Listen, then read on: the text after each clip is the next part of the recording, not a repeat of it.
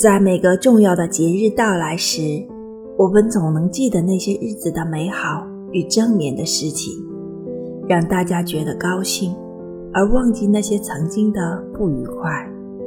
生活不是每一天都有可以庆祝的节日，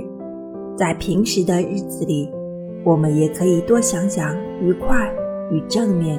积极的让自己愉快的事情，即使没有节日。日子也可以过得开心些。